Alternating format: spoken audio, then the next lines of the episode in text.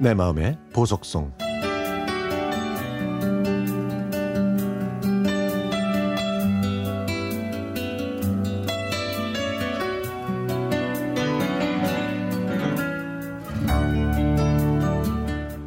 재수했던 저는 또 고배를 마시고 말았습니다. 삼수의 길을 선택했지만 외롭고 힘들었죠. 게다가 5월쯤 되니까 공부하기가 더 싫었습니다. 다들 남자친구한테 꽃다발과 키스를 선물 받을 때 저는 딱딱하고 차가운 책상에서 책만 보고 있어야 했으니까요. 그렇게 대학에 대한 생각이 회색빛으로 바뀌고 있을 때 제 눈앞에 낯익은 남자가 지나갔습니다. 어? 쟤 성수 아니야? 부민교회 다녔던 그 애 맞는데 이 학원에서 삼수하나? 저는 성수가 들어간 반의 편마를 봤더니 공부를 잘한다는 이과 1등급 반이었습니다. 안 그래도 아는 사람이 없어서 심심했는데 잘됐다고 생각했지만 성수는 의자에 꿀을 발라놨는지 자리에서 꼼짝도 안 하는 겁니다. 그래서 저는 메모를 적어서 그 반에 들어가는 여학생에게 이 종이를 성수에게 전해달라고 부탁했죠.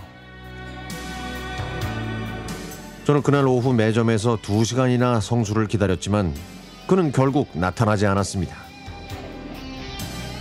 교회 다닐 때 저 좋다고 성경 테이프도 사주고 찬송가 CD도 선물하더니 제가 재수할 때 교회를 안 나가서 화가 났는지 아니면 더 이상 제가 보고 싶지 않았는지 나타나지 않더라고요.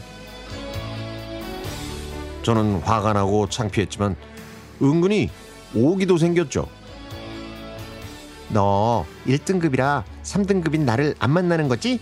응? 알았어. 그래. 나도 이제 죽어라 공부만 할 거야. 두고 봐. 누가 더 좋은 대학 가는지.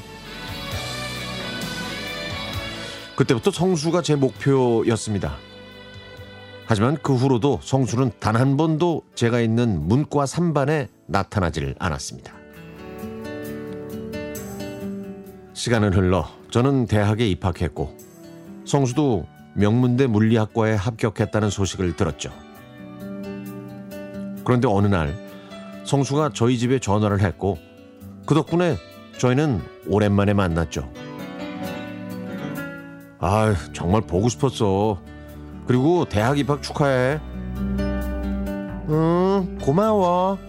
근데 그때 매점에 왜 안 왔어? 응? 내가 2시간이나 기다렸는데 그때 내가 얼마나 서러웠는지 알아? 아유, 다 너를 위해서 그런 거야. 내가 왜 그 학원에 간 줄 알아? 네가 있어서 간 거야. 너 공부 잘하고 있는지 보려고. 야, 삼수는 아무나 하냐? 내가 아는 척하면 너는 공부에 집중 안 할 거 아니야. 그래서 일부러 모른 척한 거야. 너 공부 좀 하라고. 이렇게 오해를 푼 저희는 이후에도 가끔 만나서 서울에 이곳저곳을 많이 걸어 다녔습니다. 어느 날 제가 걷는 걸 힘들어하니까 성수가 저를 업어준다고 하더라고요.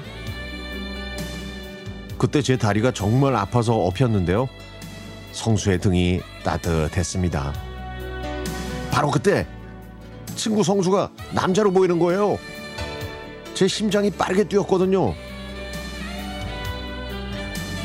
아, 근데요. 그 다음부터 성수가 만나자고 하면 이상하게 부끄러워서 만날 수가 없었습니다. 그 애가 군대에 간다면서 마지막으로 한 번만 만나달라고 했을 때도 안 만났고 군대에서 편지가 와도 답장도 보내지 않았죠.